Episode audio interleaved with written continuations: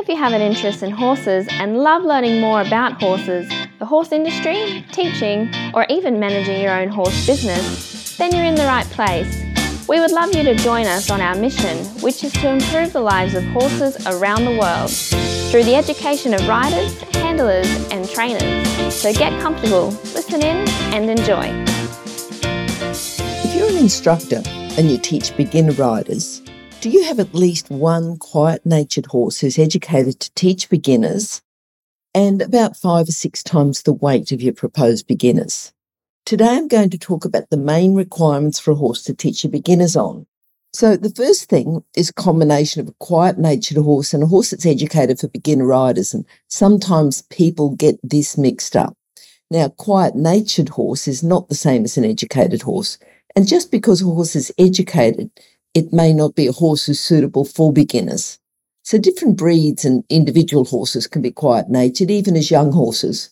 Quiet natured horses can be educated, but they should be ridden and educated by experienced riders. If a beginner rider rides them too soon, it doesn't take too long for a quiet natured horse to become cranky and sour. If that beginner rider's pulling on their mouth and thumping on their back, especially if they're only young and they've only had a few rides. On the other hand, for a horse to win a gold medal in a three day event at the Olympic Games shows that they're highly educated. But this type of horse is not the horse for a beginner rider. They're far too sensitive for the clumsy movements of a beginner rider. The horses who are suitable for beginner riders are both quiet natured and also educated for beginner riders and forgiving and patient if the rider gives confusing aids. The best horse for beginner riders is one that moves forward and slows down from a definite aid, but not an oversensitive one and not one that's going to be upset from clumsy movements. And you don't want one that a beginner rider has to constantly kick forward and turn in circles to slow down. And definitely, a horse that swishes their tails and puts their ears back and kicks up if a forward aid or speeds up and ignores a restraining aid, these horses need some re educating. And of course, it may be found that this type of horse would be happier with only one rider and not with a series of beginners.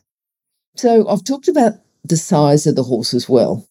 And Equestrian Australia recommends, and it's a recommendation only, not a ruling, that the rider's weight, including the saddle and bridle, does not exceed 20% of the horse's weight. But remember, when making this recommendation, they're considering a galloping horse jumping over cross country jumps and other athletic equestrian activities. And you may find that your beginner horse can carry a little over that weight if they're having short lessons, lots of breaks, and just doing walk and slow trot. However, remember that a large rider on a horse too small for them could cause a sore back or unsoundness or other horse welfare issues. On the other hand, if your rider's too small for the horse, they won't be able to turn them and guide them effectively, which in itself has safety implications. And also remember that if a small child is, they just shouldn't be placed on any obstacle too high, especially a horse, because it's too far for them to fall, which is an even bigger safety risk. So your old ideal beginner's horse on the ground should have excellent ground manners and they should be predictable. They should be easy to catch, handle, groom, have their feet handled, hooves cleaned, and okay to saddle and bridle. Because when the beginner's learning these skills, it's essential that the horse is kind and obliging. Now, if you have a horse that's not well educated from the ground, but they're good to ride, then there's a reason. It could be that they're sore and this should be investigated but it also could mean that they've never been taught.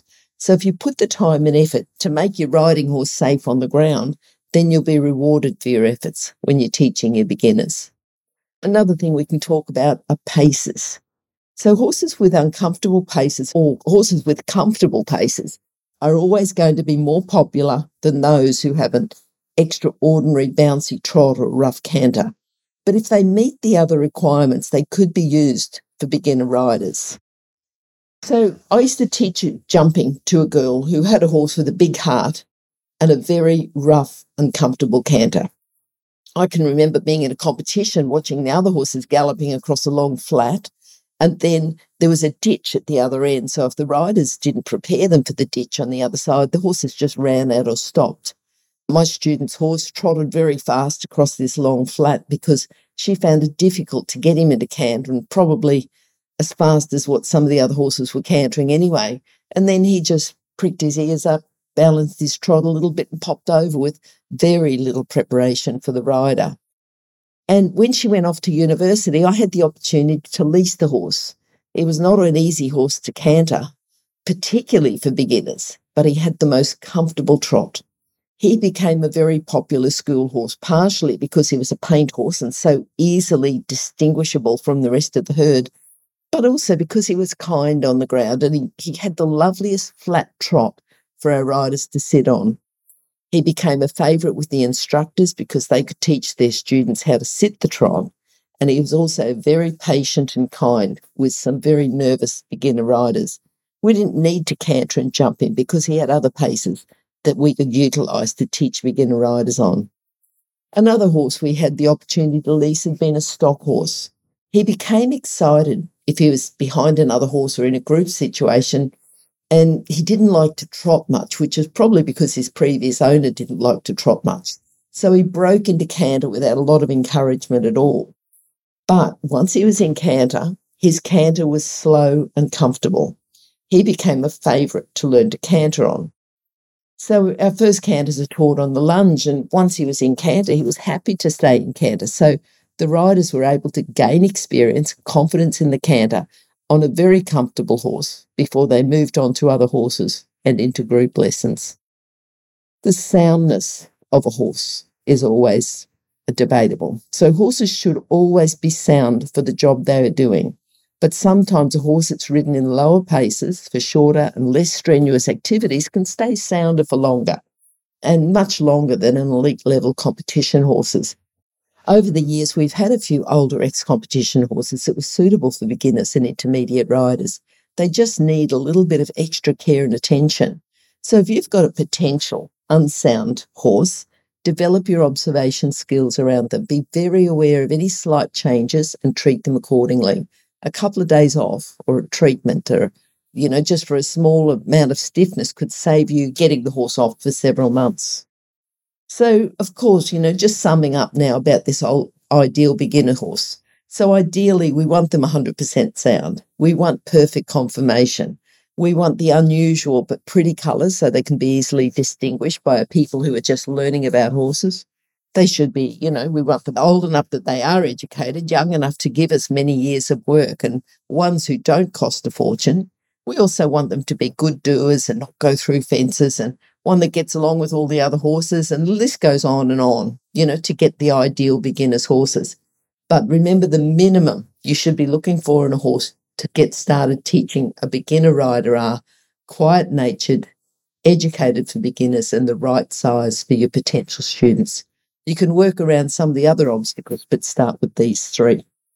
Now, if someone you know, or if you are interested in teaching people how to ride, or any other career in the horse industry, then make sure you download the 101 plus careers in the horse industry at internationalhorsecollege.com.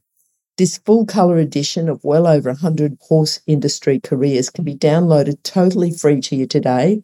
The website again is International Horse College. And just go up and look at the latest news or blog posts and click on one of those, and then it can be downloaded on the right hand side of the page. Enjoy the book. If you've enjoyed this chat, then please comment, rate, and subscribe. If you'd like any changes or recommendations for guests, then please contact us through horsechats.com. And while you're online, have a look at the government accredited courses at internationalhorsecollege.com. Registered Training Organisation 31352. Remember that our comments and instructions are general in nature and do not take into consideration your individual horses or your individual ability and circumstances. If you enjoyed this podcast, then please leave your comment below